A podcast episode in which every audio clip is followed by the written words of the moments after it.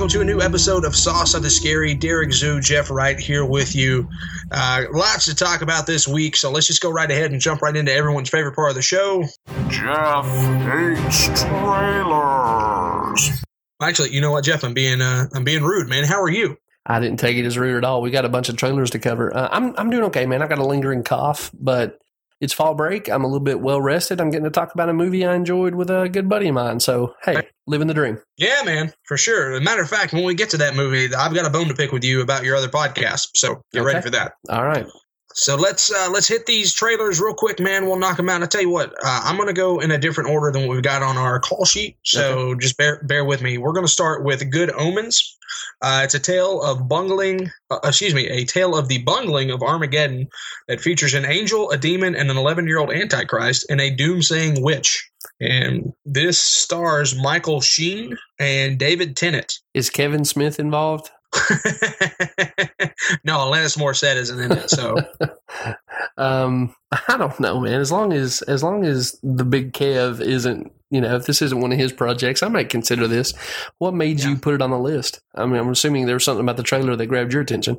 Uh, well, honestly, man, it, it was, uh, you know, sometimes we get some, some flack on our lack of horror, um, or lack of horror trailers on this, on this show. So I saw the poster for it and saw the name of it and then saw the, the screenshot of the trailer that has an angel with black wings and an angel with good, uh, excuse me, with white wings. And I was like, well, let's try it. Um, it's not a horror picture. It's more of a comedy or a fantasy. Um, but you know, I thought if uh, if there's any uh, dogma people out there, then maybe this is something that might uh, tickle that that itch for him. scratch that itch for him. tickle that. I don't know. It's late. It's going to do something for him. Yeah, All right, all right. So I'm pulling this up right now. Oh, okay. So miniseries, right? yeah, yeah. It's going to be on Amazon Prime. Okay. Yeah. Hey, look, I don't know. I don't know anything that any of these other people ha- in this movie have done, but I'm in for some supernatural stuff. So, well, you uh, know, Tennant. what's Tennant from? Uh, David Tennant was in. Um, golly, man, he was in Doctor Who, but he was also Yeah. in that updated Fright Night. Oh, yeah. Hey, he played the Purple Man in uh, Jessica Jones as well. Yeah, good call. yeah, that's, that's the other thing. Now, I'm not crazy about that Jessica Jones series, but I thought he was really good as like, I so want to punch this guy right now. Yeah, I thought he was probably one of the better Marvel villains that we've seen. hmm Yeah, I co-sign that for sure. So he's Yeah. playing a character named Crowley. Uh, I love Supernatural, and one of the best things about that show is the character Crowley and the actor who plays it. So as long as they step, you know, they don't they don't step on my supernatural love, I'm I'm totally willing to give this a run. Yeah, and there's possibly John Hamm is in this. Hmm. I'm not. I just saw it on their IMDb page. John Hamm was in like some kind of. Uh, yeah, yeah. He plays Gabriel. He plays the Archangel Gabriel in one of the episodes. So Uh, that's good casting. He has an angelic chin, so uh, yeah. good casting. Good casting. I assume the real Archangel Gabriel's like, yeah, appreciate that. hey, and by the way, while we're on the subject of chins and John Hamm, would you be all in on a John Hamm Batman? I know we've talked about this before, but there's a lot of like rumored innuendo going around right now that he is he is uh, scrounging for it. So You know, John is probably a little bit age wise past the demographic I would pick. know, Um, but how do you argue with that? And I mean, you know, Affleck did a really credible Batman when he was a little bit older than I thought the character should be. I mean, truth be told, I would like to see him as a Superman. I don't want to chase Henry Cavill off. I think Henry Cavill's perfect for that role. But I think even more than Batman, Cavill has a look for a Superman. So, I mean, I guess that's a long mean- way of me saying you saying, mean J- John Hamm? John hmm. Hamm has a look for Superman. Yeah, I'm not sure what I said there. So, You said me. Cavill. Oh yeah, yeah, gotcha. Uh, Cavill has a look too, but since we're supposed to be talking about John Hamm, he definitely does. Right. I, I would have loved Yeah. him for Captain Marvel or Shazam. So it's a long way of me saying, sure, if they want to do that, go for it. The guy can act. I'm assuming with makeup and him getting into shape and everything, he can look the part. So cool. Just just go for it. Yeah. You you Yeah. disagree or are you on board with that too? No, I'm on board with it, man. I I'm the same way with you. I'd rather they go in a different direction age wise. Um, I want the next Batman to be Batman for the next ten to fifteen years. Like I want the next Batman to be Robert Downey Jr. Iron Man. You know what I mean? Sure. Um, But if uh, if John Hamm wants to do like a one off, or or even if they need uh, a Batman in this Joker movie, which it sounds like that they're they're not going to. It sounds like the Waynes are going to be in it, but uh, the Joker movie with Joaquin Phoenix. I mean, um, if you know something like that, even if it's just, a one off, I'd like to see. I'd like to see John Hamm just be a superhero. I mean, the the dude's too good looking to not be, right? Absolutely. And he, I mean, I guess he looks more Bruce Wayne even than Batman. Uh, as weird as that Yeah. sounds, he he very much is the debonair, debonair playboy archetype. I, I mean, I know it's weird for me to talk about. It. He has the perfect Dick Tracy chin, though. He needs. I mean, he looks like the Superman of the 1950s. So yeah, he needs to play like literally Dick Tracy or suit just Yeah. somebody with a cast iron jaw. man, Dick Tracy would be really good for John Hamm. Yes, and I mean, even if you think back to um, oh, what was the guy who played him in the '90s? Um, Warren Beatty. Warren Beatty. I mean, you know, Warren Beatty had a reputation as being a ladies' man, but other than that, who's more Warren Beatty right now than John Hamm? So That's true. yeah, That's true. there's a lot of stuff I would cast John Hamm for. I'm a fan. Yeah, yeah. It's also crazy to me that Al Pacino was in Dick Tracy. That's true. Yeah, okay. he's timeless, dude. Yeah, he is. Is. Also, I know I probably bring this up every time, but um, I have a I have a filter on my computer from The Good Place. Yeah. the TV show, and it always it always uh, turns profanity into different words, like uh, the S word is shirt or the F word is fork. Um, so, so I pulled up Dick Tracy, and it's Dink Tracy. Nice. Keep it classy. Yeah. Yeah, man. I mean, it's just keeping your mind pure, right? Exactly. Exactly. So, all right. So, Good Omens comes out in 2019. I'm not for sure what the start date is on that bad boy, but you can catch it, and apparently neither does IMDb. But you can catch it on Amazon Prime at the beginning, or well, sometime next year. Yeah, Amazon will let you know. They they're good about getting their stuff out in advertisements. So Yeah. Oh, it's written by Neil Gaiman. I'm uh he did the screenplay. So yeah, man. I'm I'm more interested in that the more I learn about it. Okay. It- uh, oh, yeah, yeah, yeah. That guy. He is really good. hmm You ever read American Gods?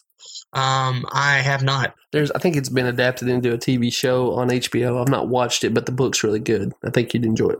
Okay, cool. Yeah, and he apparently he apparently did the uh, characters for Lucifer, which is actually turned into one of my favorite TV shows. So Oh yeah. that's pretty cool.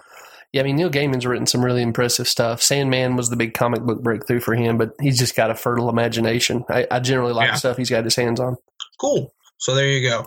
So yet another reason to keep that on the radar. So Good Omens next year. Uh, number two, Rocket Man. The story of Elton John's life from his years as a prodigy at the Royal Academy of Music through his influential and enduring music partnership with Bernie Taupin. Taupin. Yeah, dude, I'm I'm there opening night. I love Elton John. Yeah. Um, so uh, I guess that's why they call it the blues. Maybe my favorite song.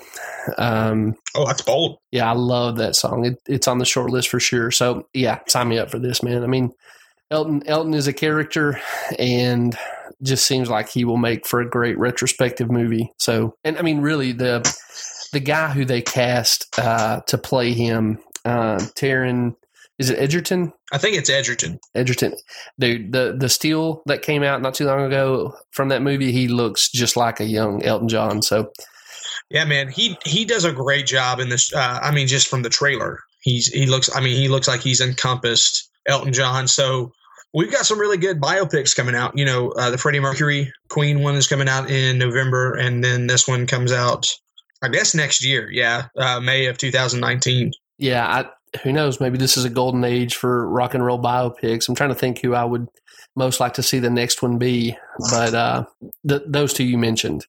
Uh, Bohemian Rhapsody and Rocket Man are if if I'm healthy and able, not constrained against my will, I'm there opening night just to go ahead Yeah. and take my AMC A list reservation. Yeah, for sure. Do you know that? Uh, do you know that Chadwick Boseman did a James Brown biopic not too long ago? no, I did not. I will try to track that down. Yeah, let me uh let me see if I can find it. It's called Get On Up. Hmm. And Boseman, Boseman, of course, plays James Brown in that. Did you know that James? Uh, did you know that James Brown? Did you know that Chadwick Boseman also played? Um, ah, come on, man, Jackie Robinson in Forty Two. Gosh, that's right. I had forgotten it. But Yeah. yeah. I did know that. I did know that. Did you know that Forty Two was shot in Chattanooga, Tennessee? I did not know that. Yeah. And did you know that uh, Derek Zoo got offered a part as an extra and had to turn it down because his work wouldn't let him off that day? Oh, dude. Oh, that's the darkest timeline. I'm sorry. Yeah. Isn't that rough? Yeah. I could have been. I could have been uh, in Wakanda. Yeah. Oh well. Uh, Chattanooga forever. yeah. I don't know if that's. That's I don't know if that's a great forever. value version of Wakanda forever or what, but at least you'll have Chattanooga. That's the Dollar Tree version of Wakanda Forever. No hate on Chattanooga. Best no, I love Chattanooga, best local pizza scene in Tennessee, uh, in my opinion. So dude. I cannot wait to get home and, and get crust pizza. Indeed, my friend says the guy going to Chicago here uh, at some point in the near future. yeah, that's true too.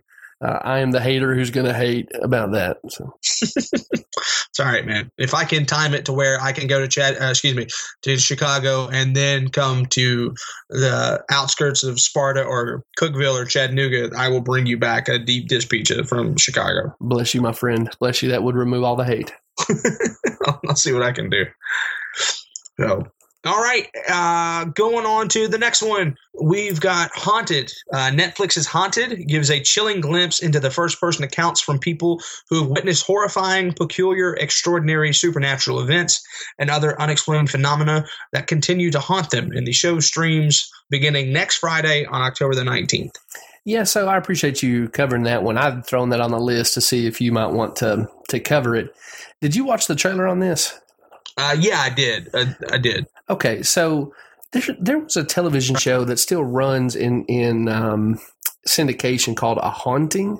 Have you ever seen those? Um, I, I want to say that I've seen maybe one or two of them, but I can't off the top of my head. I, I I'm not for sure. It's a it's a pretty stock formula. So they have someone come in who says, "I was home alone one day and my baby started floating and I heard a mean voice," and then they go through and do a cinematic recreation of it. And it's um it's not particularly high quality, but it also like if I'm just sitting around one evening wanting to kill some time, if it's on, I'll I'll let it play for a little while because it's not it's not terrible either. So I, I heard or I saw something about this Netflix haunted series, and I thought they've already done that. But because it's Netflix, I gave the the trailer a watch, and the trailer took me from not really interested to I'm probably going to be there opening night. Okay. Um, it, it it's a slow starting trailer. I think the one I looked at is like two and a half minutes, so it's kind of long for a trailer. But by the time I got to the end of the trailer, there was some really kind of scary images on my screen, and so I don't know. As a guy who hates trailers, uh, I, I want to highlight when a trailer does its job and takes me from not interested to interested. And I thought, I don't know, maybe some of our listeners would would be interested as well. Do you have any thoughts when you watch the trailer? Um, I uh, honestly, I'll, I'll I'll be really honest with you. I watched the trailer um, while I've I've had just the busiest day today, and so I, I didn't really get a, a good glimpse of it. But I saw enough that I'm I'm uh, intrigued by what's going on. Yeah, I, yeah. I probably need to go back and, and rewatch it and, and really get my focus and attention to it. I think if you if you get to like I don't know if you sit down to do that, this is weird that we're talking about saving time on on movie or uh, show trailers, but probably I think the last forty five seconds of that thing is what I'm talking about, and Okay. it was enough to kind of set the hook. Um, so anyway, yeah, I'm gonna check that one out. Yeah. Okay. Netflix is going hard on on horror uh, series. Yeah, man, they are, and uh, you know Hulu is too. Hulu's doing a Huluween this Hmm. year, and uh, I, I know this is kind of a detour from Jeff Hates Trailers, but I watched the first um, the first episode of that uh, episodic series that they've got going, that monthly series that they they're doing Into the Dark. hmm Um, I, I watched the body. Uh, actually, I watched it on my birthday on Sunday, and um, I really enjoyed it. I thought it was really good. Well, great, great. Yeah. uh, I, So I haven't made my way to that one. I'm going to check it out, but yeah, that that kind of lights my fire a little bit more. So yeah, I thought it was really well done. Um, and and it genuinely like there's genuine parts in it where I was like, oh, that's that's scarier than anything I saw in the Nun. So yeah, I, I highly recommend it. So kudos to Netflix and Hulu for going all in this year on on Halloween stuff. yeah, for sure.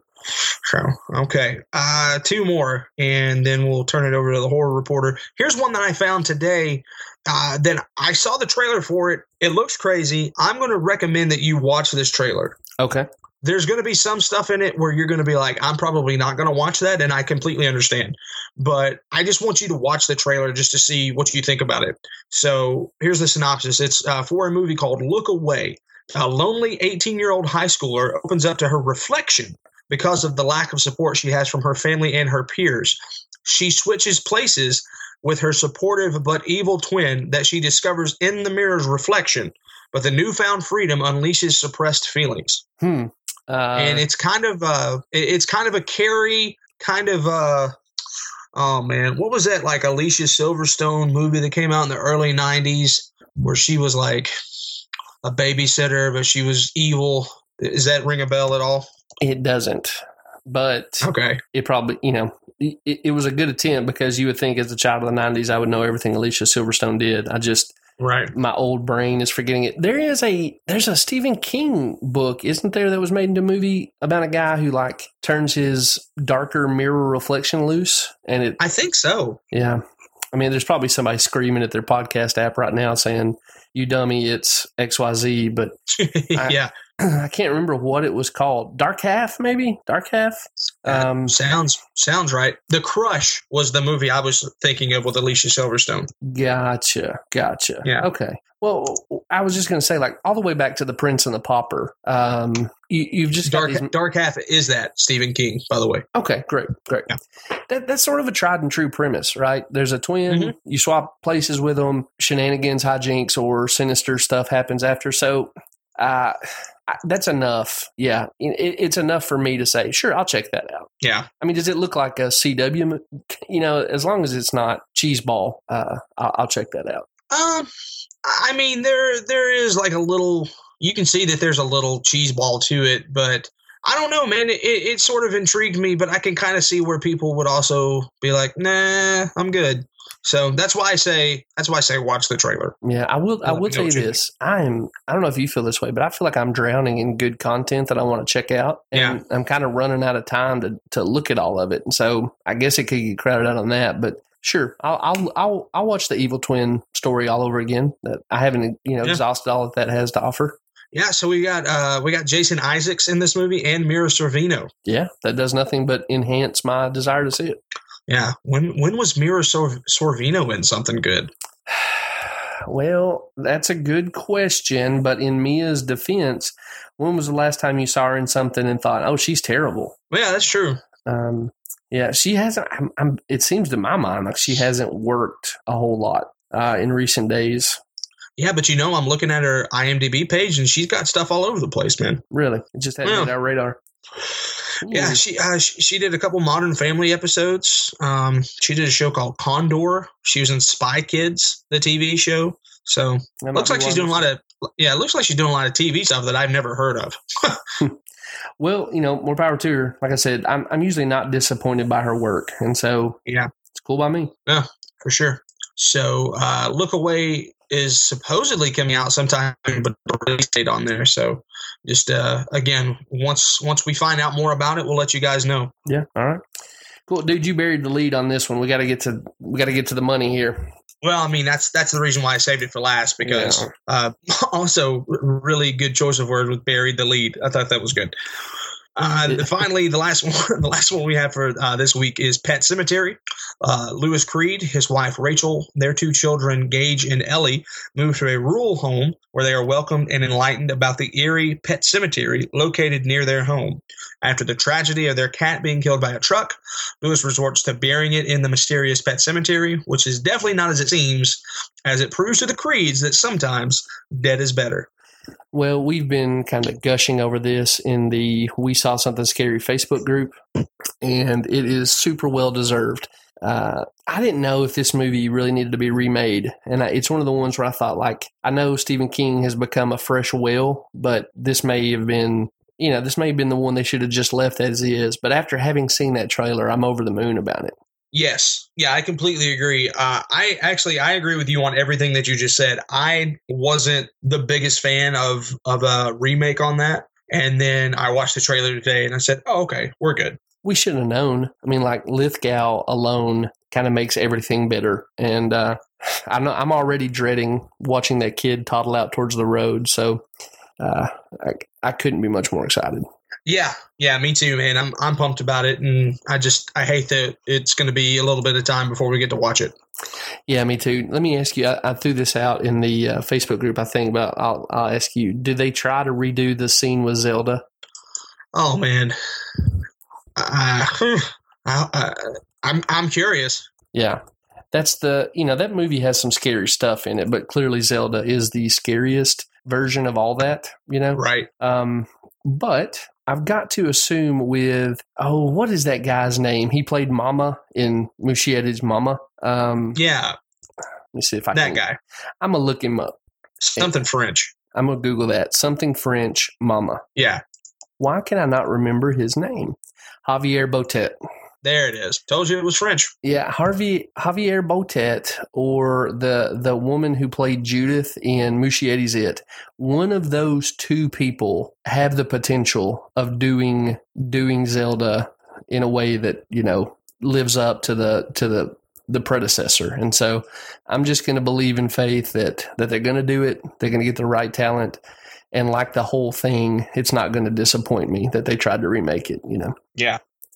What is the release date on that? I can't remember off the top of my head. Uh, let me look. The release date for the Pet Sematary is April the fifth of next year. Yeah, all right. That's not terribly long, but man, I wish it was sooner nonetheless. Yeah, man, that's six months from now, which I mean will go by in a heartbeat. Like, you know, three weeks from now, we'll be like, hey, man, can you believe what happened in the new Avengers movie? Like, that's how quick it'll go. That's true. That's true. So come on, Pet Sematary. Yeah, absolutely. Look forward to that. You guys can go ahead and pencil in whatever, I guess, the week after April the 5th, we'll be talking about that movie here on Saw Something Scary. For death. For death. All right. Ah, man, that's going to do it for this week's episode of Jeff hates trailers. All right. So we have decided uh, for this week's horror reporter that we would give that time to Castle Rock. Um, but there were a few things that popped up that I did want to hit really quickly before we did that. So um, in in the spirit of talking about horror news, This week's Horror Report. Derek, I think you're the first person I noticed who who posted this news in my social media. But uh, Scott Wilson died. Herschel from The Walking Yeah. Dead, Eugene from Behind the Mask. Yeah, man, I, I'm really heartbroken about that. He uh he had such a sad face. I know that's so weird to say, but like when you just saw him, you thought, man, I'd like to, I'm gonna hug that guy. You know, even when he smiled, it was like, man, that guy's seen some stuff, and he's he's carrying the weight of the world on his shoulders. You know what I mean? Yeah, yeah, for sure. Um, I just googled him and was reading about his life. He uh, he was from Atlanta, which I guess makes the connection to the setting of uh, The Walking Dead even more poignant.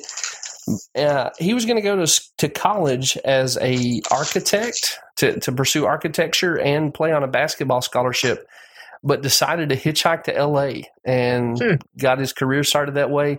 I didn't know this. He made the cover of Time for uh, the role he played in the film adaptation of Truman Capote's In Cold Blood. Huh. Yeah, he had, and he was in the 67 version of In the Heat of the Night or Mississippi Burning. I can't remember which one it was, but you know, one of those like Jim Crow era race relationship movies. And apparently, those two films really gave him a, a major star turn that I had no, I didn't know anything about. I just knew him from The Walking Dead and Behind the Mask. Okay.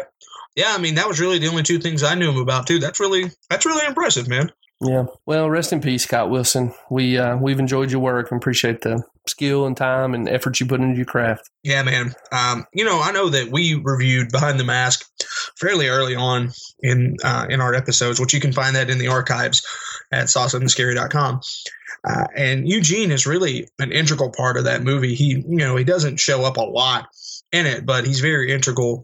You know, he's he's he's Leslie's mentor Mhm. and uh, father figure, and I thought he just did just a great job with that. And and even though he's not on screen much, you can really tell that there's a there's a father son relationship between the two of those guys, and uh, you know, it, it did my heart good. I when I was watching The Walking Dead, of course, that you know we've talked about it before that I checked out pretty much around the time that Scott Wilson got there um, with the farm, but you know, it did my heart good to see him pop back up on there. And uh, apparently, he's going to be in spoiler alert, I guess, but he's going to be in another episode of The Walking Dead as a I guess in a flashback or a Hmm. dream sequence or something. So, and you know, he reportedly had finished his filming on that too. So, Okay. He was just so dadgum charming. You know, you, you don't Yeah. know these guys uh, through the lens, I guess, but he just seemed to radiate an authenticity and a, a, a down to earthness. And so, again, never met the guy, but I'm going to mourn his passing nonetheless. Yep. On a, on a brighter note, just to quickly combine some of our loves, maybe this is what I'll send you as a belated birthday present. Um, so DC's doing a uh, a cursed comics cavalcade. Uh, it's a it's a horror anthology comic that tells 10 scary stories about heroes running up against horror.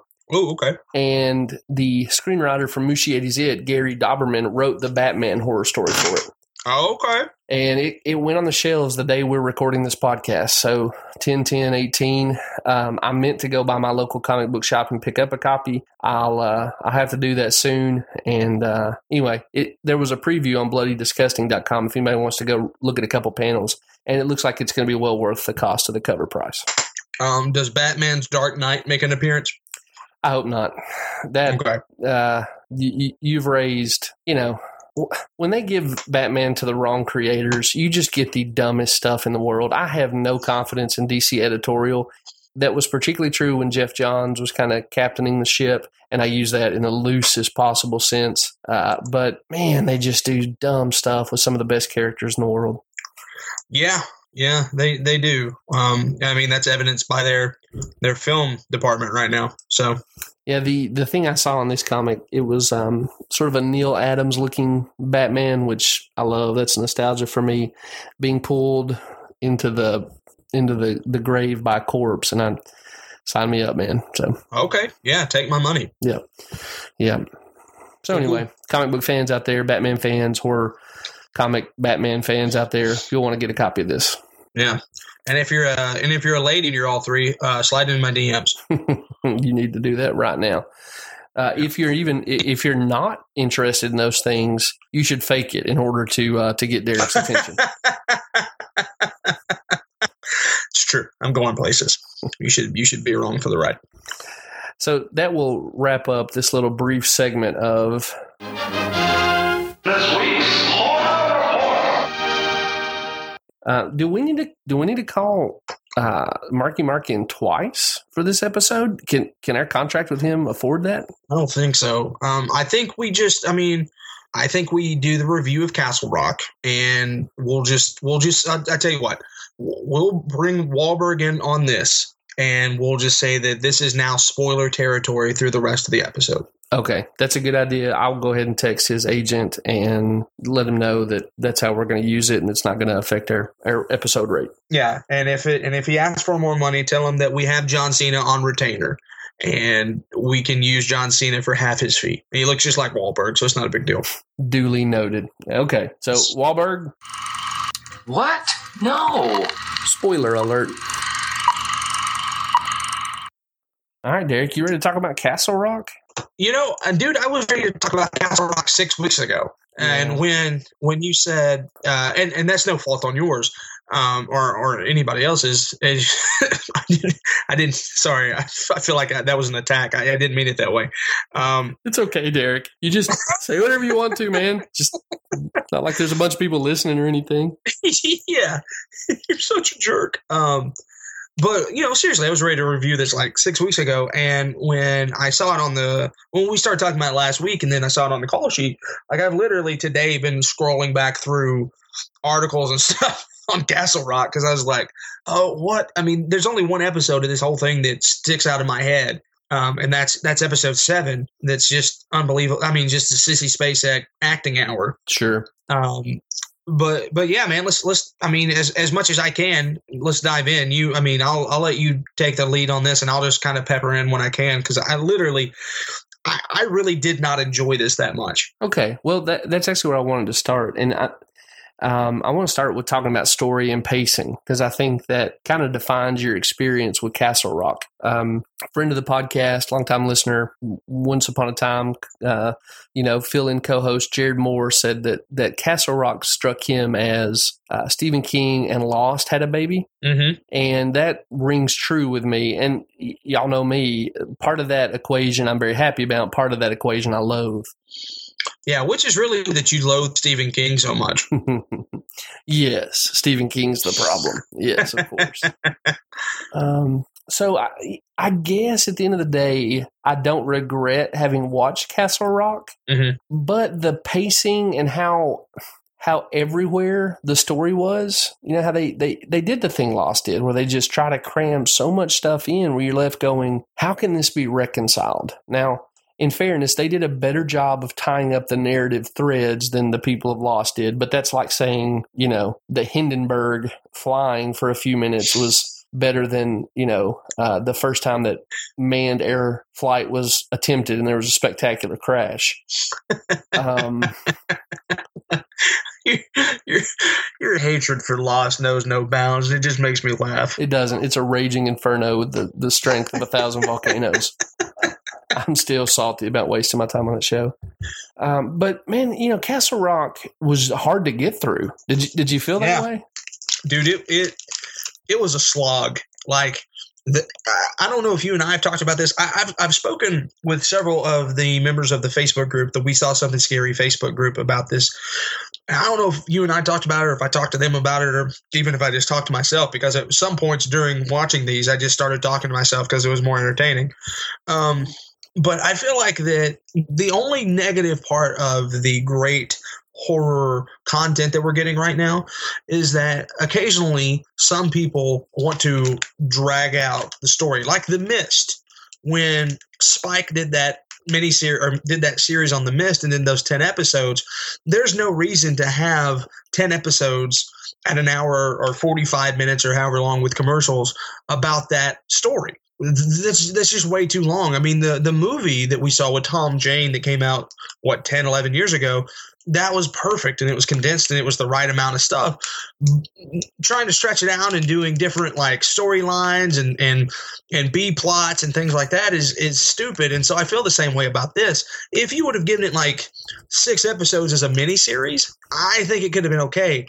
But trying to stretch it out into 10 and then leaving it open ended the way that you did and even now i'm hearing that it's going to be like an anthology series so most most likely none of these actors are going to come back and if some of them do it won't be as the same characters that we've gotten to know um, boringly over the last you know 10 hours so um, I, I say all that to say this outside of episode 7 man it really was difficult to watch the whole way through Yeah, I, I think everything you said there is really accurate. The premise was just stretched too thin. And Mhm. to their credit, about the time I thought, like, do I want to finish this? They would do something that made me more interested. So they dropped uh, Chosen in, or, you, you know, you highlighted that they do a Sissy Spacek centric episode. Um, I, I found myself really enjoying Scott Glenn's character, and so uh, that was that was good stuff. Um, the the Jane Levy character, Jackie Torrance, that was enough to kind of hey, what are they going to do with her? So they did Yeah. string me along kind of effectively, but I don't know by the end of it if I kind of think the whole uh, you know viewed as a whole that it was worth the trip. Right Um, now, in I think there's a lot to praise in terms of the acting in this. Andre Holland, Melanie Lynskey, the people we've already mentioned. I thought they acted their pants off. I enjoyed Mhm. every you know every performance I saw there. I just felt like we spent a lot of time standing around looking pensive when we could have just been moving the plot forward. hmm Um, so uh, I guess it's a mixed bag in that way. Um, this is spoiler territory, so I guess the last thing I kind of want to highlight are are theories. Tell me what I think. I, tell me what I've gotten wrong from what I think is right. The noise that uh, preacher dad, the the people out in the woods in the RV, and Henry Deaver could hear was a sort of cosmic overlap between multiple parallel worlds that they could sense. Right? right Okay. And the the up in the air dilemma of this show is that Bill Skarsgård's character, who I guess is going, you know, we refer to him as the kid. Mhm. He is either, by his own account, the Henry Deaver of another world who has come over to our world in just the same way that the Henry Deaver of what we assume is our world went over to his for a time and like because they weren't where they were supposed to be, tragedy followed them as the cosmos tried to like align to this foreign invader. Am I right Yeah. on that? I I believe that you are. Okay. So by the end of the movie, Henry Deaver has decided that the kid is not what he claims to be. Um, and and so that leaves me, I think, with this dilemma that I that I think the writers wanted to leave us it with.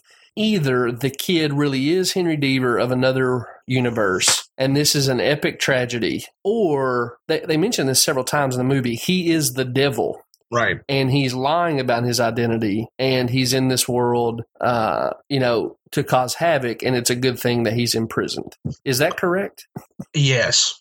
okay so what do you think I have no idea. yeah Um, I'll, I'll be real honest with you. You just going back through that made me bored. like, and and and again, that's no knock on you. It's just, I mean, literally, like you kept.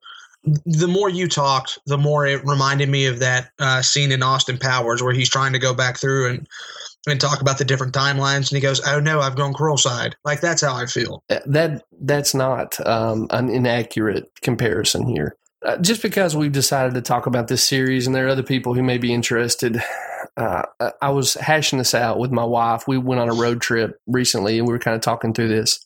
Um, theory A for me, okay? Mhm. In the alternative timeline that the kid says he came from, where he was Henry Deaver, the story is that uh, the kid's grandmother attempted to kill the baby who grew up to be the preacher Right. but after she killed it, it came back to life and so on and so forth. We reviewed, or did we review the Hallow on this podcast? I know we've talked about it. I I don't think that we have actually. Okay.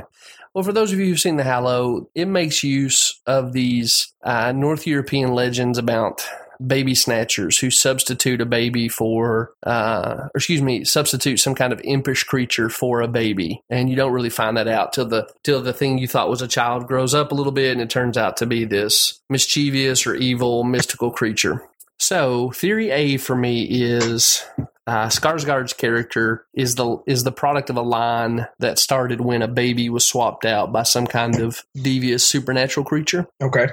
Theory B is that he's just the devil, and Andre Holland's character figured it out. yeah. I'm sorry. I'm sorry. It's just I get it. it's either it's either a complicated uh, series of events that leads to his arrival in an alternate universe, or he's the devil, Bobby. and he's in a cage. That's where he needs to be. he's in a cage where he belongs, like football and school. And the only reason I proposed the first one is because this series seems to like convoluted Mhm. and seem to make a point out of the baby being killed and then starting to cry again. Uh, when when they're both put in jail, the kid and Henry Deaver, Mhm. and uh, Henry Deaver pulls out the soap figure that Mhm. uh, the the new prison warden handed over to Molly Strand right before she got ran over by a prison bus, yeah. which is a thing that happened. Yeah. Uh, I think what he's telling him is you have enjoyed taunting your victims too much for me to believe that you're an innocent victim of some kind of space time continuity paradox. Yeah. And I'm going to go with that theory because of that smirk we get from Skarsgård's character at the very end of the show. Sure. Uh, do you care enough to poke holes or propose an alternative theory or anything like that? No. Uh, this may be the most surprising thing I'll say in this review. If they take Jane Levy's character out to the Overlook Hotel and have her do something, uh, you know, in reference to The Shining, I'm going to watch that season. And I would too. In fact, the smirk was pretty attention grabbing, you know, at the end of the series. But that little mid credit scene with her where she talks about going out to Colorado is maybe the thing that I found most interesting in this movie. Uh, excuse Yeah. me, this series, I should say. Yeah. Um. Yeah. I think. I mean, I think you're right on that. It, to me, they just. I, I don't know. It, it seemed like that they wanted to do a lot of ambiguity and a lot of confusion, and they felt clever by leaving things in a state of ambiguity and confusion a lot of the time. Uh, the alternate timeline really uh, honestly just frustrated me because I've never been a fan of alternate timelines. I've never been a fan of alternate realities. Um, and it just to me it just seemed really lazy. And they they had me they had me at episode seven with Sissy Spacek.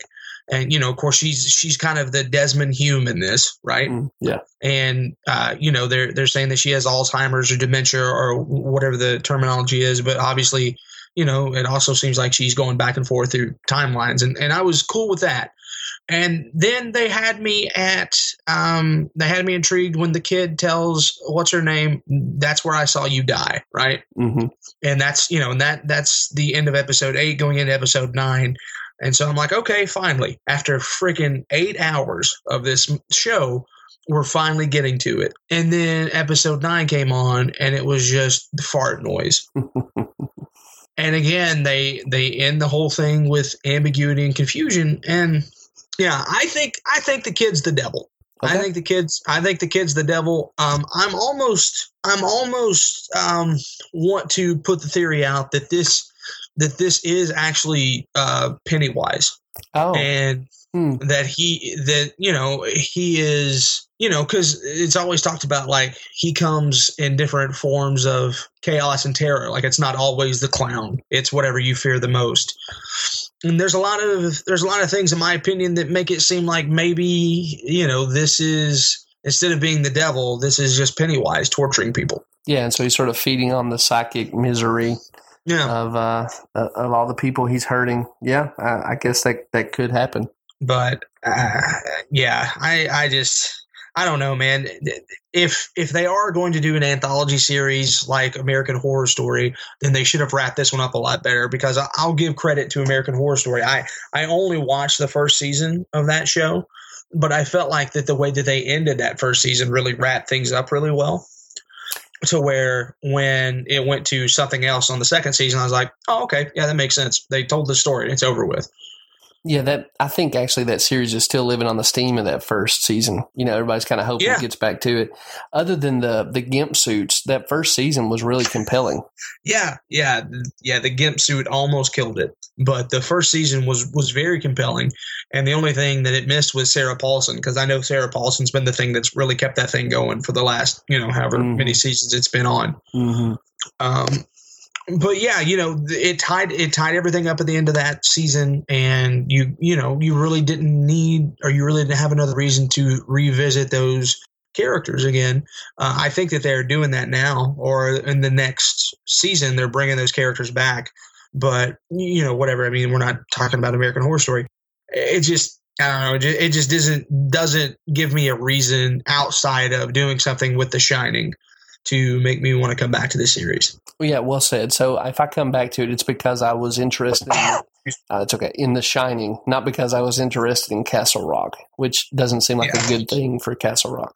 Now, also, you're going to lose me every time when you kill Terry O'Quinn in the first 15 minutes of the show. Fair point. I, I should have known you'd take that hard. Yeah. When you kill my John Locke, you you kill me. Um, can I ask you this, and maybe this can be our last point on this uh, mini review? We've obviously called and, and helped create the the Stephen King revival that we're living in. Yes, you're welcome. Is this the first miss, or or at least not complete win? You know, Ye- I think it depends on how you feel about that Thomas Jane movie. was that um, 1922, I believe that's the, that was net- the name of it. I know it was a the Netflix one? yeah. Okay, I'm going to see your 1922, which, by the way, I really enjoyed that movie. I have the same thought, only it's about the Dark Tower. Ooh, okay, that's a good call. So if you like the Dark Tower, I think this is the first one where you go, maybe this was a miss. But if you didn't like the Dark Tower, you've probably got two two franchises to stick in the category of, you know, good effort but didn't land, right? Yeah, yeah, yeah. I think so. I and I, I mean, I haven't seen Dark Tower, so I don't know. Have you seen that movie? Mm-mm, no, it, it reviewed okay. so poorly. I just the source material is not super compelling to me anyway. I've read some of the Dark Mhm. Tower comic books, never tried the books themselves. Yeah. and it just wasn't great. And so after it reviewed poorly, I was like, "Cool." I'm as much as I like Idris Elba, uh, it's just not worth it. Yeah, I read the first book in that series and enjoyed it, um, but never went back to it. And I never watched the movie, although I'm a huge McConaughey fan, and uh, I, I agree with you. I'm a big Idris Elba fan as well. I just never it never got on my radar enough for me to be like, yeah, I'll go watch that, or yeah, I'll pick it up at Redbox, or yeah, I'll watch it on you know whatever streaming platform that it is.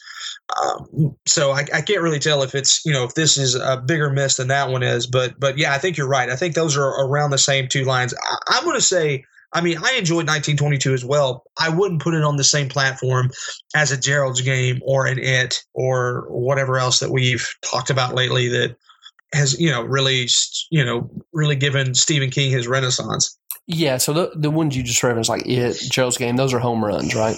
Yeah, I I think, think 1922 is second tier. yes, I was going to say it's a double. Like you come away going like, yeah, "Man, that was worth it. You know, Yeah. uh, positive things happened here. So I'm I'm with you entirely. You know, not everything can be it, but uh, you know, most of it's been good. And I mean, really, for me, feeling like I wasted some time with Castle Rock. Ultimately, thinking about what Stephen King has had come rolling down the pike in just the last couple years. The batting average, if I can keep using the baseball metaphor, it's still like 700 or 800%. You know what I mean? Like it's Sure, it's yeah. been a pretty great ride, so I, I don't need to complain too much. Right. Yeah. It's yeah. It's it's been a lot better than what like the mid '90s, the early 2000s Stephen King was. Sure, sure. So you know, Yeah. well, all right. You anything else to add to this? We want to put a bow on Castle Rock. I just want to say that the Queen that uh, I I keep going back to it, but that, that episode seven of the series is probably one of the best acted hours of television I've ever seen, and it boggles my mind that this episode is in this series and the rest of it is just really slow plotting garbage. Yeah, I mean, we've got a treasure in Sissy Spacek. I, I'm one of the last few people on Earth who subscribe to magazines, um, but the I, I subscribe to Entertainment Weekly, and the Mhm. the issue they did, uh, I think two issues back, Jamie Lee Curtis was on the front, and it was all about horror movies. Mhm. They do a little blurb where they're talking to Sissy Spacek, and she just says like, "I'm I'm going to keep acting till I just die doing it." and that's morbid and that's sad that you know we're we're at a time in her personal lifespan where that's not a that might happen i guess is what i'm trying It's to say. realistic. yeah Yeah. yeah but man talk about somebody coming back and being like don't act like y'all forgot about dre i mean to to borrow an old uh, reference uh, to be her age and to have done all she has done, she's she's incredible, man. And uh, I'm I'm just glad we still get to see her do stuff. Yeah. Yeah. She is the emotional anchor for like the first two and a half seasons of Bloodline. Mm, Uh, Bloodline really kind of went off the rails towards the end of the series, but man, she's she's so good. And it's one of those things where when you're watching that show, you you know, I mean, she's in the first episode, but it, you just you're watching her and you're like, man, Sissy Spacek. You know what I mean? hmm and and there were there were di- different times watching this where I was you know saying the same thing. I was like, man, Sissy Spacek, and even there was a couple times in this where I was like, man, they're kind of wasting Sissy Spacek. Like she should be more prominent in this thing for crying out loud. She was Carrie, right? hmm And then and then that episode seven hits, and I go, yep, there it is. That's masterful.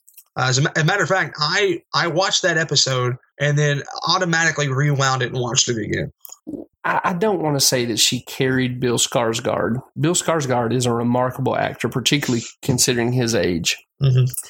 but the knowing how good he is the the sequence when he shows back up at her house and he's he's playing the role of her dead husband and she is trying to get her grandson out of the house and manipulate the monster who she knows is going to hurt her um and, and just try to defend herself as a as a aged woman against this young man who's again clearly a threat it is a master class in building tension and drama and dread. I mean, and again, Skarsgård, it's not like he's the weak link. He's not dragging her down, But even as a good actor, she's so far above him that the scene really just rides on her shoulders. And Mhm. it, it, it is the kind of thing that I can see how somebody like yourself who's in the profession would go, Yeah, I just want to enjoy that one more time immediately. Yeah, yeah. Um, Skarsgård is a is a fantastic actor, but when you are in the same breathing space as somebody like Sissy Spacek, you're going to be elevated, regardless of if you're a, a great actor like Skarsgård or if you're a mediocre actor like you know insert whoever you want to in that position. Uh, she she is amazing and she makes everything that she's in better. And so I I love the fact that she's had somewhat of a renaissance here over the last five years. And I hope that, as morbid as you know her proclamation was, I hope that we continue to see her until you know until she feels like either she's ready to ride off into the sunset and enjoy you know the the back nine or you know the the back two at this point I don't know, or you know if you know she just she goes while she's performing. So Yeah, I specifically want to praise her, um, and not to spend all night on this or all episode on this, but I have been privileged to have uh, have been profited by a number of remarkably strong women, you know, in my life, and in the providence uh, of the Lord's kindness. I have seen these remarkably strong women age into frailty. Basically, their their bodies betray them. Their their spirit, their mind, still strong, but their bodies betray them. And I thought maybe you were talking about the Bill Paxton movie. not quite, no. Okay, fair enough. Um, but I know what it's like to be in the presence of a of a woman who is full of dignity and who who knows that she has grown frail with age, but is still the strongest person in the room. If that makes sense. Mhm. Um, and I felt like I was back in the presence of my my grandmother. You know, other women who fit that mold that I've been privileged to know. When I was watching that scene in the in the living room with Skarsgård, and uh, Yeah. that's just that's a gift she's got and a gift she gives to people watching her. So all uh all all due praise to Sissy Spacek. Yeah, for sure. She, uh, you know, she hit a home run in that, and she's definitely the MVP of this series. And if, um, if this, I know that it's been picked up for season two. If it comes back and and it's a different, uh, you know, it's a whole different ball game. I hope that Sissy Spacek is kind of like the Jessica Lange of uh, Castle Rock, and we get to see her, you know, in something else, just acting the crap out of something else. Great comparison. Couldn't agree more. Well done. That's a that's a fitting way to end this mini review of Castle Rock. Yeah. So there you go, guys. What did you think of Castle Rock? Do you have differing opinions uh, from Jeff and myself? Do, did you enjoy the the story? Did you enjoy the pacing? Do you have different theories? Anything like that? Hit us up at the Facebook group. We saw something scary. Would love to hear your uh, thoughts and, and ideals and, and feelings on this on this uh, series and and you know maybe you enjoyed it more than Jeff and I did. Again, I'd love to know your reasoning behind that, not in an attacking way, but just in a you know change my mind. Sure, we we love to hear from from listeners, and we particularly value the opinions of those that we've gotten to know through that Facebook group. So, get at us. You you would profit us that way. Absolutely. All right, Derek. So, with that part of the episode in the can, are you ready to pull the curtain on Tom Hardy's Venom? yeah, man. Let's pull the string on this bad boy. All right. Um, critics hated this movie. Yeah, stupid. I think critics are stupid. So we're with we're we're in lockstep on that one. Uh, just to get it all in the same in the same place. I know we've talked about some of this as we've been looking forward to this movie. Fan of the comic book character, Derek? Read that in your past? Yeah, man. Um, Venom is probably my second favorite comic book character of all time. Oh wow. Okay. Yeah. Okay. I think I've mentioned before. I'm a sucker for palette swaps. Um, you know, when I'm playing Street Fighter, I want Ken instead of Ryu, Mhm. and the black suited Spider-Man is just. It, I just found it at that perfect time in my adolescence where it was the coolest thing ever, and that you know it went on to become this other character that I really enjoy. So I, I wouldn't go so far as to say he's my second favorite, but he's probably top five, definitely top ten. And I own a bunch of the early McFarlane comics. Okay. Did you? How did Venom come on your radar? Venom came on my radar uh, again through the black suited Spider Man. So uh, I don't think he listens to our podcast, but mutual friend Terry Felton and I were, were looking through comics. We used to go to these used bookstores with our parents and we'd buy comic books and stuff. And we got the Secret War issue uh, where he gets the, the black suit. You know, it's not like a pristine copy. We, we read that thing over and over and over Then we Mhm. picked up some of the like the the Spider Man line where he's fighting Puma, but he's wearing the black costume, and you're starting to realize, oh, the black costume has a mind. From the Lion King. Yes, yes, exactly. Uh, he fought Puma, and then he fought the three jackals, and he conquered the uh, the land where the sun doesn't touch, and And then he ate Timon. it, like, it, it has a certain appeal. he said Hakuna Matata, and then ate him. so then you see, you know, Todd McFarlane comes along, and as much as Todd McFarlane is ridiculed now, he was a thing in the '90s. Oh yeah, dude, he was big time. And there's an iconic image I think that he drew of Spider-Man for a, uh, a series called Webs, where it's, Mhm. it's Spider-Man kind of hunched down, hanging from just a million spider web or spider web strands. And then I, I'm pretty sure the first time I saw like big, huge, muscular mouthful of teeth venom, it was a, a McFarlane kind of riff on the Spider-Man webs image where Okay. Venom was hanging around in much the same. And then uh, anyway, eventually there's this fight where uh, it, it wasn't their first confrontation, but where um, Peter Parker and Venom go off to an island and they fight. And I'm realizing, like, oh, he doesn't.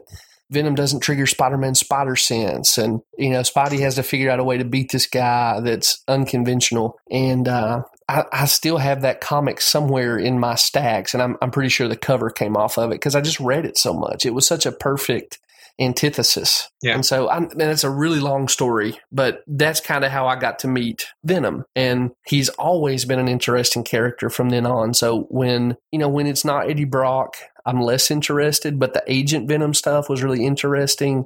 Anti Venom was interesting. I think I Mhm. have the comic book for Lady Venom. Um, yeah, he's just a guy you always kind of keep your eyes on. There, there's something inherently compelling about him. Yeah. So I'll stop talking now. You t- you talk about Venom, but that's Uh, that's oh, my no, super long answer. Yeah. Uh, Venom came on my radar uh, in the mid 90s, probably 95, with uh, the Spider Man versus Venom or Spider Man and Venom Maximum Carnage Super Mhm. Nintendo game. Yeah, great game, man. Great game. Yeah. And uh, me and a buddy of mine would play it, and he was just, he constantly was like, I gotta be Spider Man, I gotta be Spider Man. So I was like, okay, well, I'll take this other dude that I have no idea about. And through playing that video game with my buddy, I was like, oh my gosh, this Venom guy is amazing.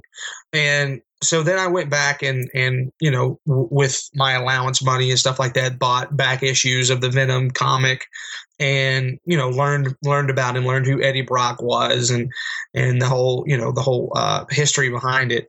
And I, so yeah it, it you know it became when i say second favorite comic book character i don't know if that's true or not. Uh, of course i mean iron man's up there um, gambit has always been one Oh of my yeah, really. favorites Okay. um, but uh, Venom, I you know, since you said top five, I would agree with that probably as well. Top five, uh, as far as like an anti-hero or you know, quote unquote villain, he's probably my favorite. Um, outside the oh, the Joker's my favorite villain, but Venom's you know anti-hero. I'll I'll say that for the anti-hero, Venom is my favorite. Um, I hated what they did with him in Spider-Man Three with Topher Grace. Mm. Uh, that was just uh, an abomination, in my opinion. And so when I find out that one of my favorite actors is playing one of my favorite comic book characters, I'm over the moon. And I, yeah, you know, you, you said it earlier, man. The the critics said that this movie was terrible. I I think that the critics are smoking something because I really enjoyed this movie. I walked in expecting everything that I got and a little bit more, and I loved it. Well, that brings us to you know my my kind of summary of the movie in terms of will you like it or will you not. I put this on my Letterboxd review, so some people may have already seen it. But if you like the comic book character, I don't know how you don't like this movie. You know everything that you everything you want from the comic book character shows up in this in this movie, except for the white spider symbol on his chest, which I'm, I'm I get Right. it. Like that needs to be there. But if you if you could mentally paint the spider symbol on his chest, this reads like a really good standalone Venom issue. You know? Yeah. Did, um, did you? I mean, obviously, I'm going to say that you're going to say no on this, but do you feel like that it was hindered by not having Spider-Man at all in the, uh, you know, in this in this version of the movie? Yes, but it's because I'm coming at this from a comic book background. Yeah. You, you know, so it, again, if somebody could go in and digitally paint the the white spider symbol on Venom's chest, and I can just mentally say, "Oh, this is a standalone um, story." Maybe it's a it's a what if, right? You know, Mhm. what if Venom had met Eddie Brock before he met Spider Man? Um, this movie is perfectly satisfying, and I, I mean, I think it even gets the characterization really well. Um, in that, like Venom, you know, Venom can he's kind of like the Joker in this way. You can play him as just a straight psychopath who's sadistic, and and there's not a lot of personality there other than just rage and hunger. Mhm. But when he is sort of fleshed out a little bit, he has a quirky sense of humor, like you see in this movie. Right. And uh, yeah, so he, we're in full blown spoiler territory. Here's what I'm hoping happens, Derek. Okay. Spider Man, uh, right now, uh, and I, you know, we're in spoiler territory. So if you don't know what happened in Infinity War, I'm sorry. Uh, you just need to pause the episode right now. Spider Man does not exist right now, but he will be back, right? We already know that the next Spider Man standalone is going to be called Far From Home, right? Right. So Spider Man is out in space.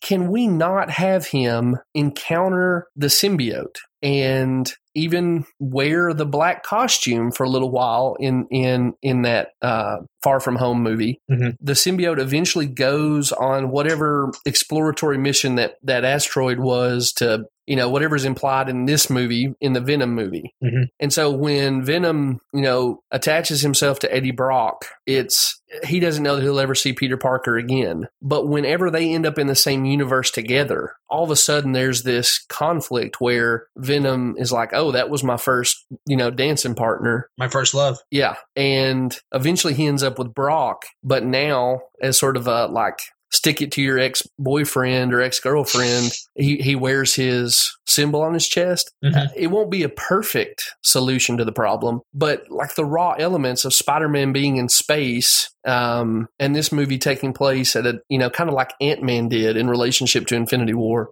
Sure. it can be done, and I will be delighted if they if they do it. Yeah. So there we go. There, there, there it is. Marvel Cinematic Universe. I've just given you how to how to get Venom correct by the next time he shows up in a in a movie. Right is spelled W R I G H T. So just, you know, send that check on as soon as you can, Kevin Feige. Yeah, yeah. So do you want to go through some more specifics? Uh, I thought y- you had highlighted what the Ringer uh, asked of its staff as their exit survey. Um, I'd love to walk through that with you. Yeah, absolutely, man. Let's let's go ahead. There's uh, ten questions that the Ringer asked its staff as an exit survey on the movie, and uh, we'll just go through them right now. What is your tweet wink? Excuse me. What is your tweet length review of Venom? Okay. Um, I'm going to go with this. Down on his luck, Crusader Eddie Brock meets a shape shifting space alien Okay.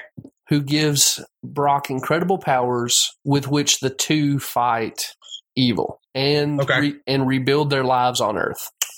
I don't know if that's Okay. 140 characters or not, but that's me trying to condense it down. Yeah. Well, I think you get like 280 now, don't you? On yeah, Twitter. that's true. That's true. Um, mine would be Tom Hardy trying his Tom Hardiest to play a comic book character that is ridiculous yet a lot of fun. More, you, you know, you've got the ethos of the film for sure, right there. Yeah. So, all right, best moment of the film. Best moment of the film for me was when Venom goes full Venom in the um, uh, motorcycle chase that ultimately culminates in him fighting the you know the hit squad or whatever that was sent there. So like Mhm. Eddie has a motorcycle wreck. You think he's doomed. He's done for. Venom fixes everything, squares everything up, fights everybody, and safely escapes. That was where I was like, yeah, okay, okay. So thus far we had seen you know tendrils and heard the Venom voice, but that's when you're like, oh, okay, this is exactly what it would look like if Venom showed up in the real world. Yeah. What about for you? Uh, whew. So many best moments, so little time. uh, Good Venom voice. yeah, thanks. You've got a thing with Tom Hardy and doing his superhero character voices. Yeah, I do a pretty good Bane. Yeah, you do. I do a pretty good Bane. I'll have to I'll have to break that out sometime. Um, man, I think I think really uh, the the definition of this movie to anyone who hasn't seen it or anyone who has seen it probably would be when the symbiote gets into Eddie Brock's body and he goes into that restaurant with Michelle Williams and uh, Reid Scott, who plays Dan from Veep, who also plays Dan in this movie. And he is sweating from head to toe. He's ripping into steaks and yelling, This is dead. And then eventually settling into that lobster tank and just making a face is making that face that we've all made when we have to find a bathroom and we make it just in the nick of time. yeah, that's pretty good. I- I feel like that for me, that whole thing is just unbelievably bad good. Yeah. You know? Yeah. Yeah, you're right that they play this movie as a as a B movie, and that's fine. Yeah. That's fine. I mean, not everything's going to be Infinity War. I very much enjoyed being in the smaller world of Ant Man and the Wasp, and Yeah. this definitely fits that. Yeah. So, uh, not, not to get off track, but that that brings up a really good point. You watched this movie before I did, and you you said I'm interested to hear what your thoughts are on it. And I went and watched it late Friday night in IMAX, by the way, Mm, which I got a really cool poster out of. But um, so Saturday morning, I text you and I said, I said I don't understand why critics are bashing this. Um, it's not The Dark Knight, it's not Infinity Wars, and it never claimed to be. mhm. I think it's a good second tier superhero movie or comic book movie in the vein of an X two. Spot on, man. Just spot on. and um, you know, I, I I think I said something to the effect of I don't understand why or how we became comic book snobs or like how the critics became comic book movie snobs when when you really look back at comic book movies through the the 80s and the 90s and even to the early 2000s they were nothing but dreck. I mean, you think about Dolph Lundgren in The Punisher or the I don't know, you know, the Toxic Avenger comes to mind. Any of the um, Fantastic Four movies. any of the Fantastic Four movies. Yeah, that's perfect. Uh, you know, some of the reviews were saying that this is Catwoman bad, and and I just want to, I just want to sit down with that person and watch this movie with them and say, point to me where this gets to the level of Catwoman bad. It just doesn't. It's a it's a great, it's a really fun movie, and and not every superhero movie has to be Spider-Man: Homecoming. Not Sure. every superhero movie has to be Winter Soldier, right? Like, there's no reason for it, and you've got you've got a an actor, you've got a lead actor who obviously is game for anything because he does amazing. I mean, just incredibly ridiculous stuff in this movie. Uh, you have uh, a comic book character who I believe is on most people's radars as being one of their favorites, and you're creating a world that you can hopefully integrate Spider-Man into down the road. I just don't see. I don't understand all the hate for it. It just doesn't make sense to me.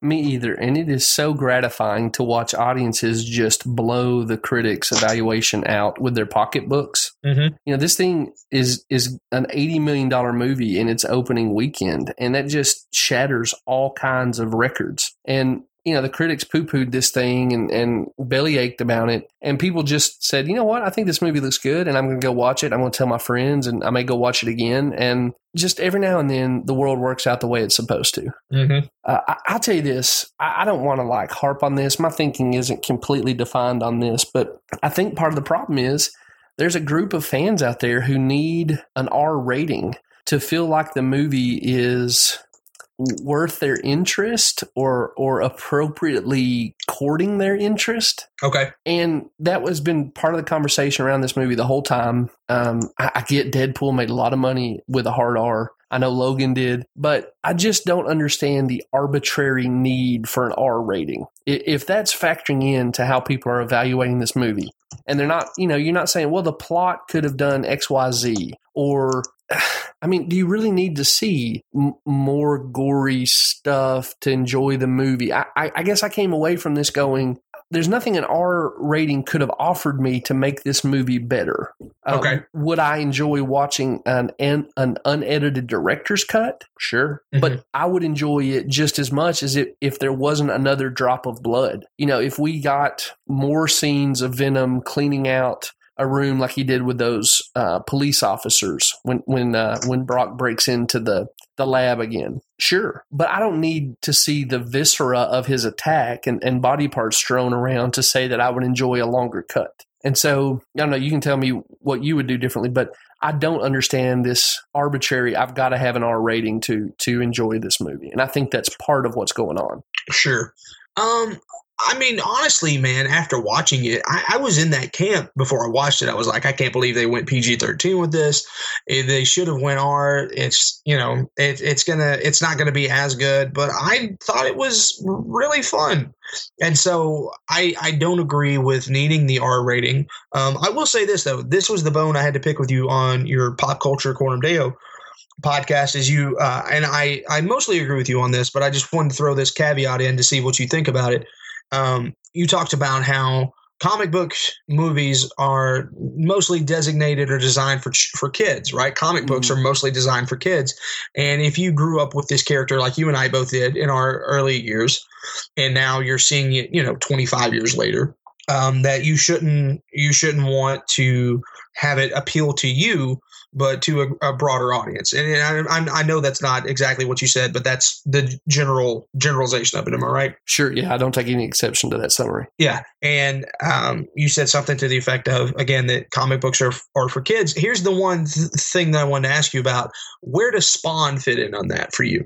I think it, it is a very uh, that's a great comparison. I think it tracks pretty close to Venom uh, in terms of uh, what you want from a Spawn movie. Mm-hmm. So again, here's my thing. What, what, I'm trying to say on on the point you just eloquently recaptured is there was there was a, a version of you who loved this character mm-hmm. that didn't need the elements of an R rating, right? So most right. of us I know there's a lot of younger listeners out there, but most of us met Venom through some kind of comic book that could not do uh, what an R-rated movie can. Make sense? Sure, absolutely. So I think there is still a part of me that can go back to that place and say it's just really fun to watch Venom run around and be goopy and have big teeth and talk about eating livers, and I can enjoy it that way. I don't need whatever element it is that they're looking for to get the R. I don't need gorier violence, boobs, more cuss words. I can just go yeah. and be like, this is how I first fell in love with this character mm-hmm. and return to it.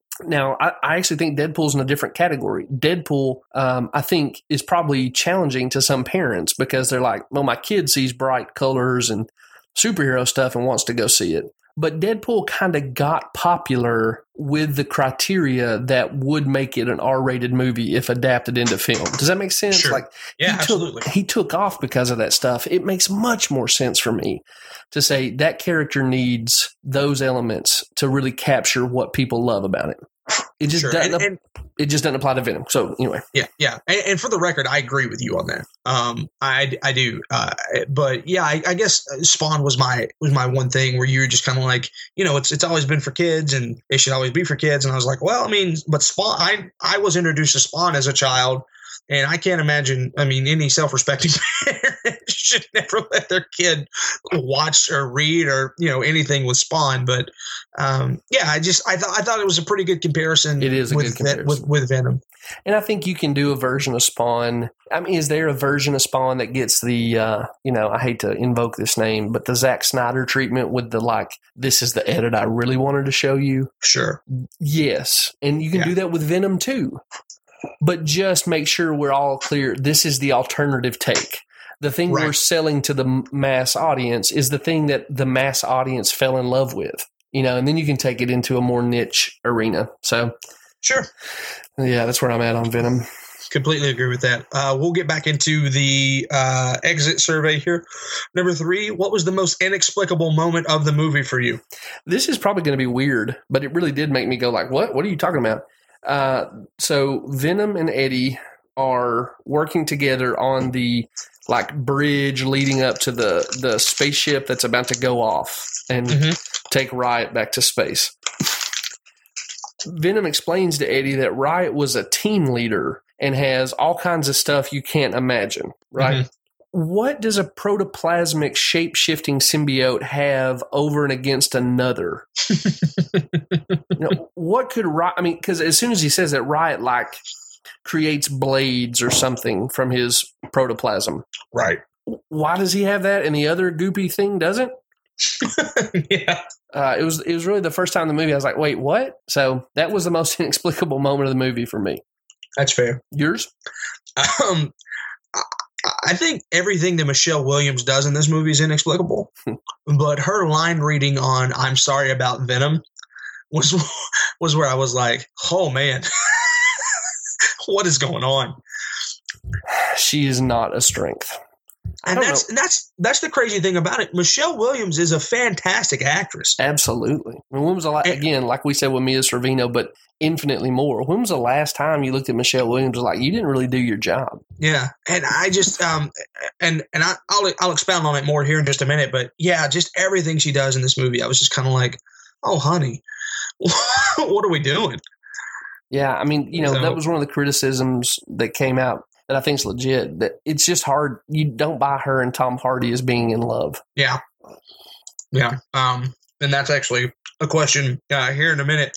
Number five, or no, excuse me, number four. Finish this sentence. Tom Hardy was Playing Eddie Brock as if he had brain damage long before I thought that was justified. Okay. Uh, it's another question that comes up, but the the one thing with Tom Hardy's characterization that I didn't really, I, I don't hate, but I wasn't over the moon about, is that just some of his mannerisms and his vocal patterns and whatnot seem to me like somebody who'd suffered a head injury, and it would make sense to me for him to do that after Venom has invaded his consciousness, and now he's having this running conversation with a voice he can only hear. But he, you know, the scene where she's like, "You got ran out of New York," and he's like, "I didn't get ran out of New York." It I just I've never met anybody who talked that way or delivered their dialogue that way um, that wasn't wrestling with something up, upstairs. That makes Sure. sense. So I, I don't hate the performance. I just thought it was an odd choice. Mhm.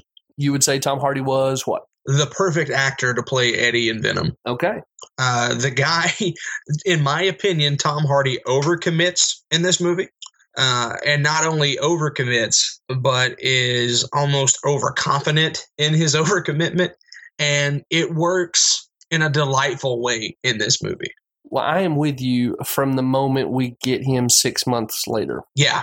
the the stuff before that I thought was weird because again he's supposed to be this hard hitting, uh, super serious journalist, right? Mm-hmm.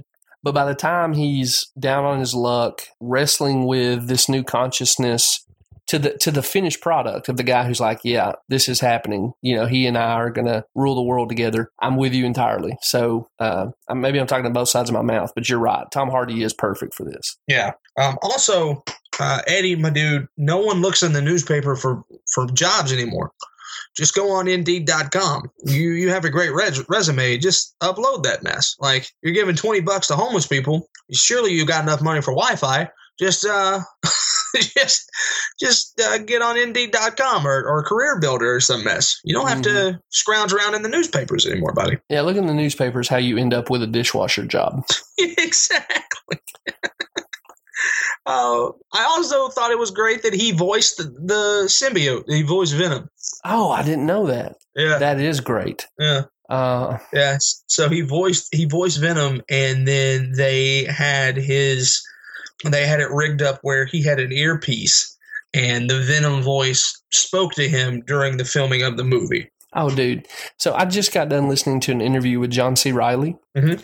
He was talking about early in his career what he learned from Sean Penn as an actor. Okay.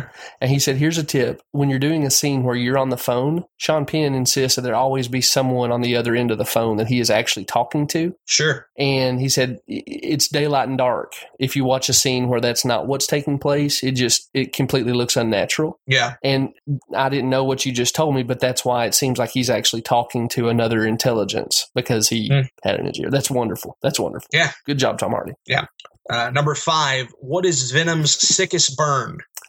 I don't know if it's the sickest burn, but it's the one that got the biggest pop in the crowd uh, when I was watching it and, and made me laugh too. So they've just broken into Eddie's former employer's office Yeah. and they're looking at the window they just shattered to get in there. And Venom's voice says, jump. And Right. the next thing you see is Tom Hardy pushing the button on an elevator. And uh, we're a family friendly podcast. I'm not going to repeat the word that Venom drops in his ear, but Sissy. yes, yes, that's exactly Yeah. what it was. Yeah. Uh, cracked me up, cracked my whole audience, you know, the people I was watching up, I was watching the movie with up. So that's what I'm going to go with. Yeah, I I think there's no contest on that one. It's really good, and uh, to get the un, unrated version of that, you just need to go watch the movie because it, it, in my opinion, is the the best uh, comedic break in the entire movie.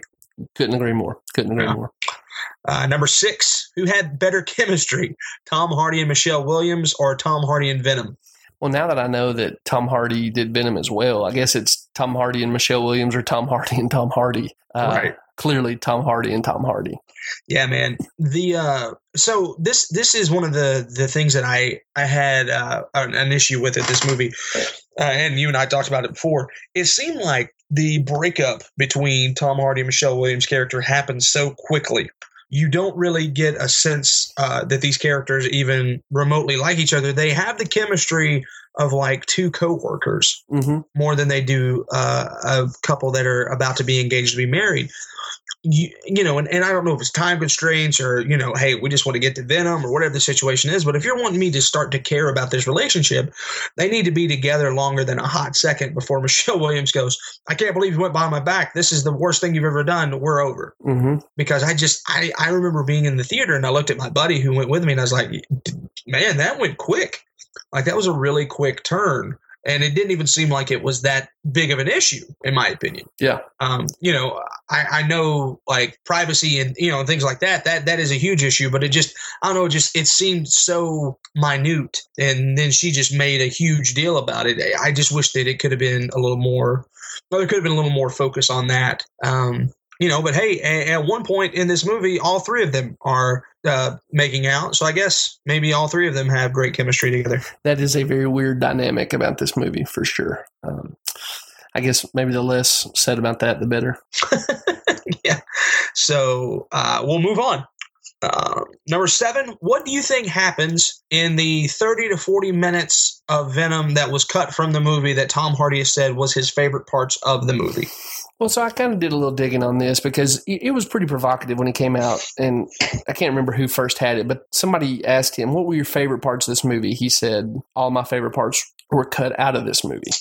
Which is obviously what you want your star of a of a series, you know, of a movie that you're hoping to get a, a franchise out of says in the first movie. hmm So I, I, he did follow up on that very specifically, and I don't know if it was the studio being like, "Get out here and fix this," or if he, you know, I think Hardy has integrity, so I'm willing to believe that this was his own thoughts. I, and what he said in the interview, which I need to find so I can drop it on our social media and whatnot, other people can look at it. But he basically said, "I just wanted more of Venom being Venom." And it was, you know, it was stuff where Venom was off doing Venom things. It's what I'm expecting is in that. And if that's the case, well, sign me up for the for the Blu-ray that has that put back in. I mean, if it's just Venom bounding around the city, beating up on people, I could watch forty more minutes of that. Mm-hmm. What do you think's going on there? I I hope that it's that. I have no idea, man. I mean, we saw all sorts of crazy stuff in this movie, right? Like Mhm. he ate day old chicken out of the trash can, and he ate a bag of frozen tater tots, and we saw Venom eat people's faces, and I mean, there's there's a lot of crazy stuff in this movie. So I have no idea what the other stuff is. If if that's what Tom is saying, then I hope that's what it is, and, and I agree with you. I would be happy to watch 30 or 40 more minutes of Venom going around doing Venom things. Yeah, we'll see.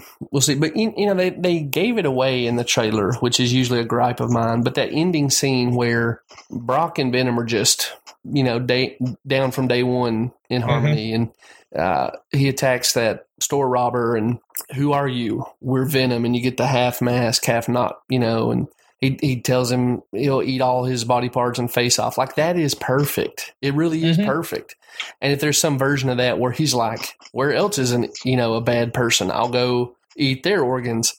I'm there. You know, just let's just. It- it's almost like an open world video game, like Grand Theft Auto or something. Just move him to another place and let him do the same thing. Yeah, yeah. I'm really upset that they ended the movie that way and showed it in the trailer. Well, yeah, I mean, you're talking to a guy who has a pathological hatred for trailers, so I'm, I'm with you, bud. I just I just couldn't believe that was the way that it ended. And I remember when it happened, I was like, "You gotta be kidding me! Why would you show the ending of your movie in the trailer? I mean, it is the quintessential Venom moment, obviously, but why show that in the trailer if that's going to be the thing that you end on? Mm, that's a that's a fair question, dude. Trailers So trailers are the most inexplicable device in modern Hollywood, even more Yeah. than than Fishmen in Del Toro's world. I mean, I just don't get why they use them the way they do. yeah. Uh, number eight. Why'd they do Jenny Slate like that? Yeah, that's such weird casting and just doesn't play to her strengths. I mean, she was fine, Yeah. but that's not what you cast Jenny Slate to do. No. So I, Uh. I don't know.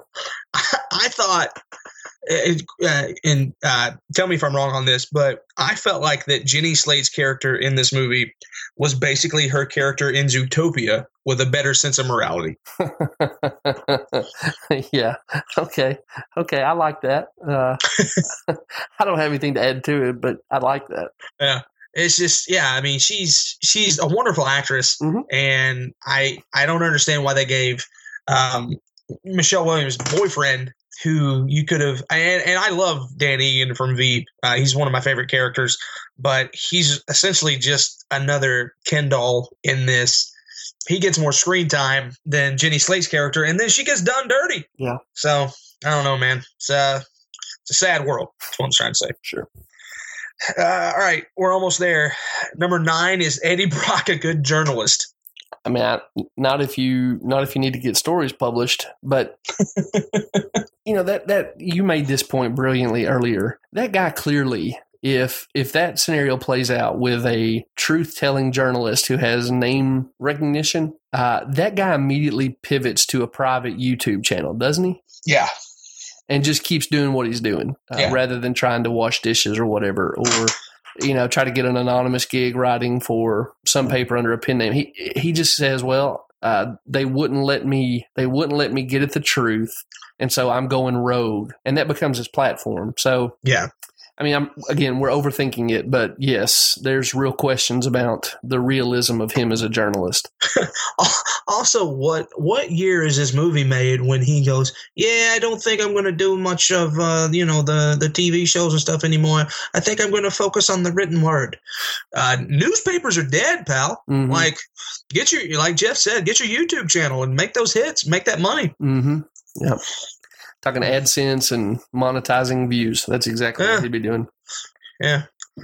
So I think uh, I think he's a good journalist, but I think you know, Needs a needs a better manager. Needs like a yeah, he needs he need he needs a good editor. yeah, yeah, and, and hopefully someone who's like a millennial who uh, who's like, oh, there is a whole digital world we can we can get you into, buddy. Yeah, Yeah. yeah. Sorry, uh, the dude that in the three piece suit who sits in the corner office of the high tower that views the San Francisco high rise. I just don't feel like he was the right guy for Eddie. He's no J. Jonah Jameson, I'll tell you that. You doggone right on that. Uh, and then finally, number ten, man. Thoughts on a sequel? I mean, as soon as possible, as Right. soon as stinking possible. Uh, you, you love Maximum Carnage. I love the comic book series that's based on. Um, Woody Harrelson's perfect. You and I have talked about this. I think if Woody Harrelson plays Cletus Kasady just as the same character uh, that that uh, Woody Harrelson played in Natural Born Killers, it's going to be perfect. Yeah. Just make it tomorrow. You just you just cashed out the box office this opening weekend. Get everybody back into the studio tomorrow and let's get this thing going. Yeah, yeah. Uh, the more I get to see Woody Harrelson in that ridiculously awful red wig, I'm uh, I'm all for it. Take my money. Yeah, redneck Hannibal Lecter. I mean, every bit of that works. So please get on this sequel. Yeah, um, I that that middle scene was just terrific. Um, the in the credits, that middle credit scene where Woody, you know, is playing uh, Kasady.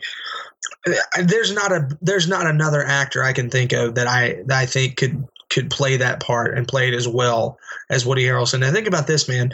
We're going to see two hours of Tom Hardy and Woody Harrelson trying to overcommit and outact the other one.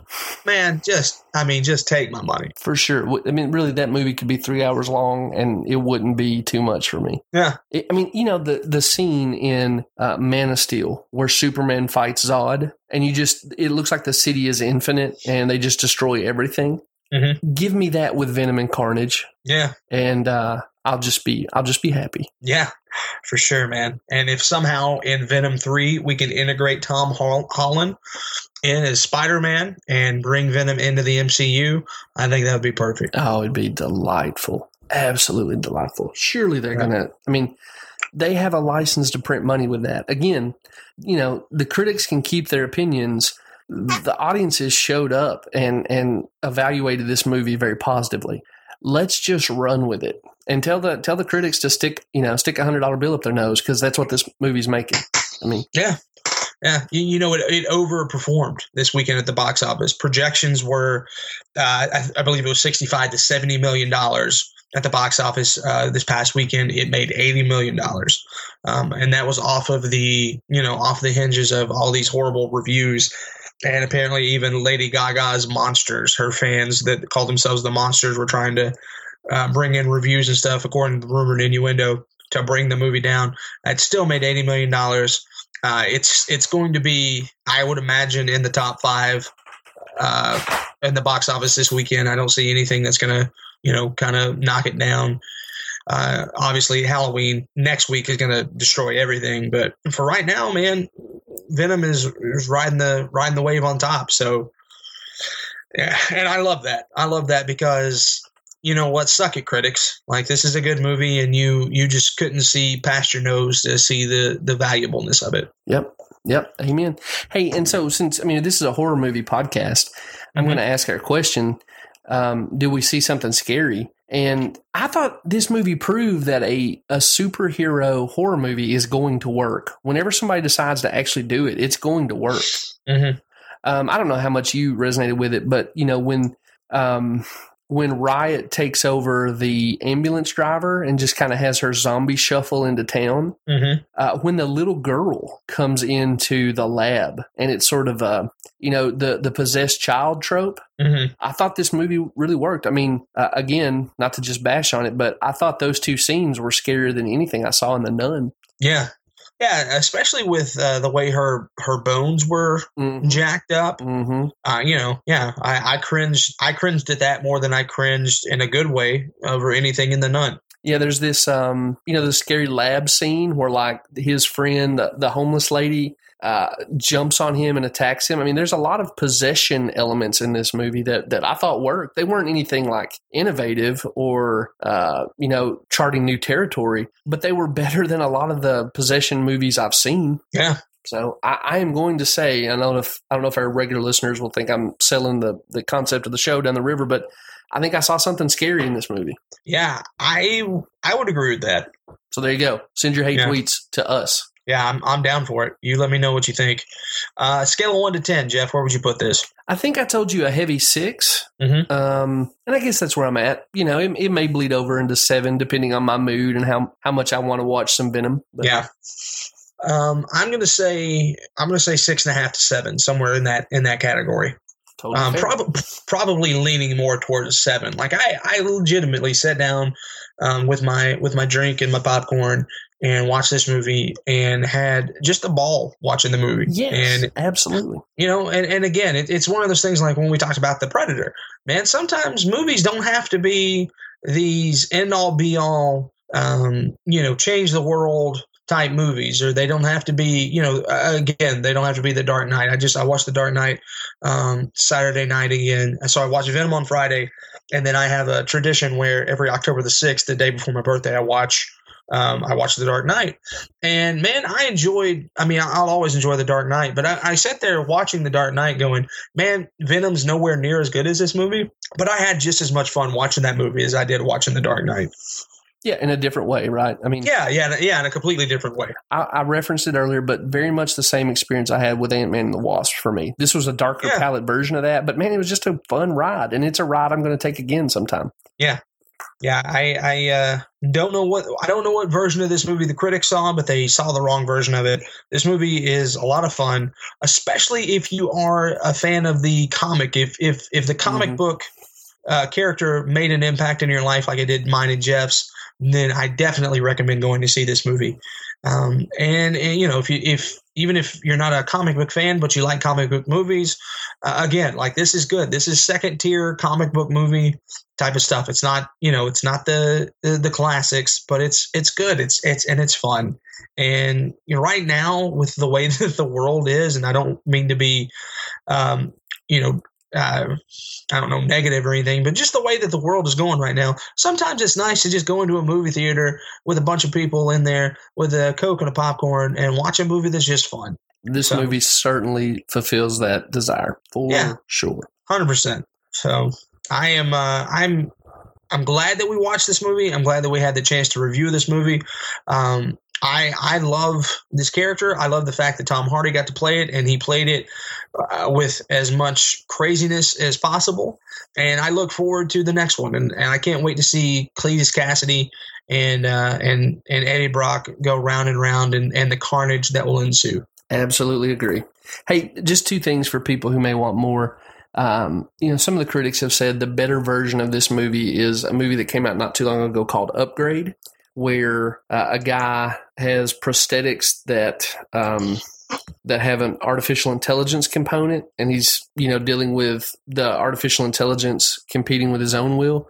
So again, that movie's Upgrade. I haven't seen it, but it's referenced enough that I think I'm going to go track it down. And then for those of you who are comic book heads, uh, I usually don't like Venom when he's not with Eddie Brock, but there's a what if story called "What If the Punisher." Uh, got the Venom symbiote, and it's one of the comic books I have read the most in my lifetime. Uh, so uh, the, it, you know the Punisher is not really a favorite character of mine, but uh, that what if issue where he gets the symbiote really really works. So Okay, cool. Yeah, I, I'd be interested to to see what that is. Um, hey, real quick while we're while we're here, did you feel like that Riz Ahmed was trying to do like his best Elon Musk impression yeah, in this movie? yeah, clearly that's who he was trying to model, and it was just a little heavy handed for me. Again, not something I hate, Yeah, But, but when he driv- delivers the line that, like God abandoned us, but I won't abandon us this time, it's just a Yeah. little too on the nose for me. right. Uh, but I mean,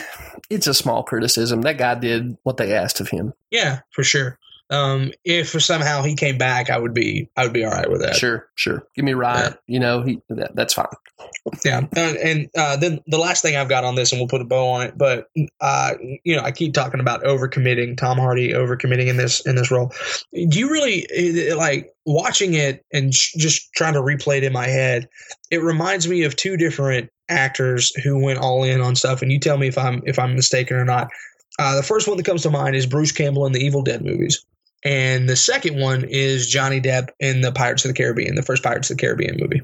I think you've identified the poles. Yeah. Like he's in between them most of the time, but he's sort of being pulled towards one or the other. So like the um the restaurant scene, that's Bruce Campbell. Mm-hmm. The um the the scene like in the woods after he's got the symbiote back from Anne and he's trying to sort things out and get a game plan together. He's over on Jack Sparrow's territory. So Yeah. uh, that's yeah. I, I I endorse your evaluation there and think that those are like the grandparents to this character.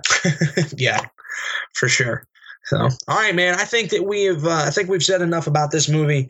If you haven't seen it, go watch it. If you have seen it, hit us up on the Facebook group. We saw something scary, and let us know what you thought about it. Uh, did Jeff and I have we overrated it? Have we underrated it? What do you think of Tom Hardy? What do you think of Michelle Williams? What did you think of Riz Ahmed?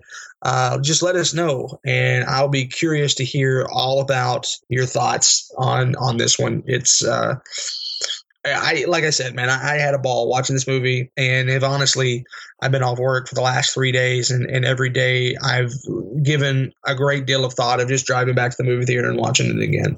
Completely And- worth it, man. It's completely Yeah. worth the rewatch. I, I will probably end up buying this movie. So Yeah, yeah, I I agree. This will probably be one that I own for sure. So, all right, Jeff, that's going to do it, man. Uh, where can they find you on social media? at Right Jeff, most platforms. If you are interested, And you can find me at Derek Zoo on uh, most social media platforms. We're at Scary Podcast on Twitter. Again, the aforementioned We Saw Something Scary Facebook group. Uh, we also have a Reddit if you're into that, or a subreddit rather, if you're into Reddit forward slash r forward slash saw something scary. We're on Letterboxd. Uh, what's the what's the tag on Letterboxd? I'm- scary my podcast. I'm pretty sure. Okay. There you go. So we're all over the place, man. Uh, good old fashioned email, sawsomethingscary at gmail.com. And of course, you can find all of our archives at sawsomethingscary.com. Do us a huge favor, man. If you haven't already, go to Apple Podcasts and hit that five star review or whatever review that you feel like is adequate for us. And uh, put in you know put a little comment in. Tell us what you like what you dislike about the shows. We're always looking for constructive criticism and things that we can improve or things that you love that we can continue to do So, um, so yeah, thank you for for that. And Jeff, we're about to hit a good stretch, my man. Oh we, man, we got, I cannot wait, dude. Yeah, we got we got Venom in the can now. Next week we'll be doing uh House, or excuse me, the Haunting of Hill House, which comes out. Yeah, it comes out this Friday. Uh, I assume that we're going to do the entire. What is it? Ten episodes. Yeah, I think we got to. I, I think Okay. Friday's got to be dedicated to just plowing through that thing, and yeah, Okay. Um, all right. So yeah. So we're gonna we're gonna try to. Well, we're gonna do the entire ten episodes of uh, of that. The nineteenth is uh, obviously Halloween. Um, and then I wanted to throw this out at you, and and it doesn't have to be like our the episode or, or whatever the situation is, but I was thinking that week of Halloween, we do um, we do a segment of the show where people tell us in the in the Facebook group some of their scariest moments that have ever happened to them yeah, dude. That'd and we and uh, so what I'm thinking is this: you can either put it in the Facebook group, or if you want, and and Jeff, tell me if this is a bad idea because you'll be the one uh, with the editing. Leave us a uh, leave us a voice message. You you know everyone's got the recorder on their phone. Uh, just do like a little five minute recording or whatever it is, and send it to us, and we'll put it in the episode. I've got a great scary story that is 100% true that I've told Jeff before and I have kind of teased here on the on the show a few times in the past. Uh, a couple people have reached out to me and been like hey I really want to hear this uh, story. So I'm willing to put that out there too. So you you tell me Jeff how do you how do you think we should run it? Well, I really love the idea of playing people's, um, you know, their own recordings, and uh, I will make that happen. If people want to send us voice clips, I'll figure out how to get it in here. Um, I, I think your story's great. I think we we feature that one, and then whatever else we get, we we chip into the you know to the pile that we eventually use for our podcast. Um, here's one option that we've mentioned before that uh, doesn't get a lot of attention, but we have a phone number for our podcast through Google Voice, oh yeah forgot about that and you can leave voicemails for us on uh, that that phone line. And I would love to play your voicemail on our podcast. So if you're interested in leaving us a voicemail with the scariest thing that ever happened to you, get your pen and write this number down. It is 615 486 4138. Again, that number is 615 486 4138. Call and give us a voicemail about uh, your scariest moments, and you will be featured on our podcast along with Derek Zoo's quite horrifying tale as well. Yeah, so we'll do that. We'll we'll try to you know we'll see what the um what the traffic is on that, and if it's you know if it's worth doing a whole episode about that, we can do a whole episode about that. Just kind of a nichey Halloween episode. If not, then we'll figure out a movie to do, and and we'll take care of that. But anyway, man, Halloween October is my favorite month of the year. Uh, we've got some great content coming for you this month, and uh, I am pumped about Flanagan. I'm pumped about Halloween, and uh, I'm pumped to tell that story. So, three really great weeks of stuff coming your way. Absolutely. Absolutely. Cannot wait. So Yeah. let's get it on. All right, man. Uh, Jeff, always a pleasure, bud. Same here, Derek. And we will uh, we'll talk to you guys next week about the uh, the haunting of Hill House.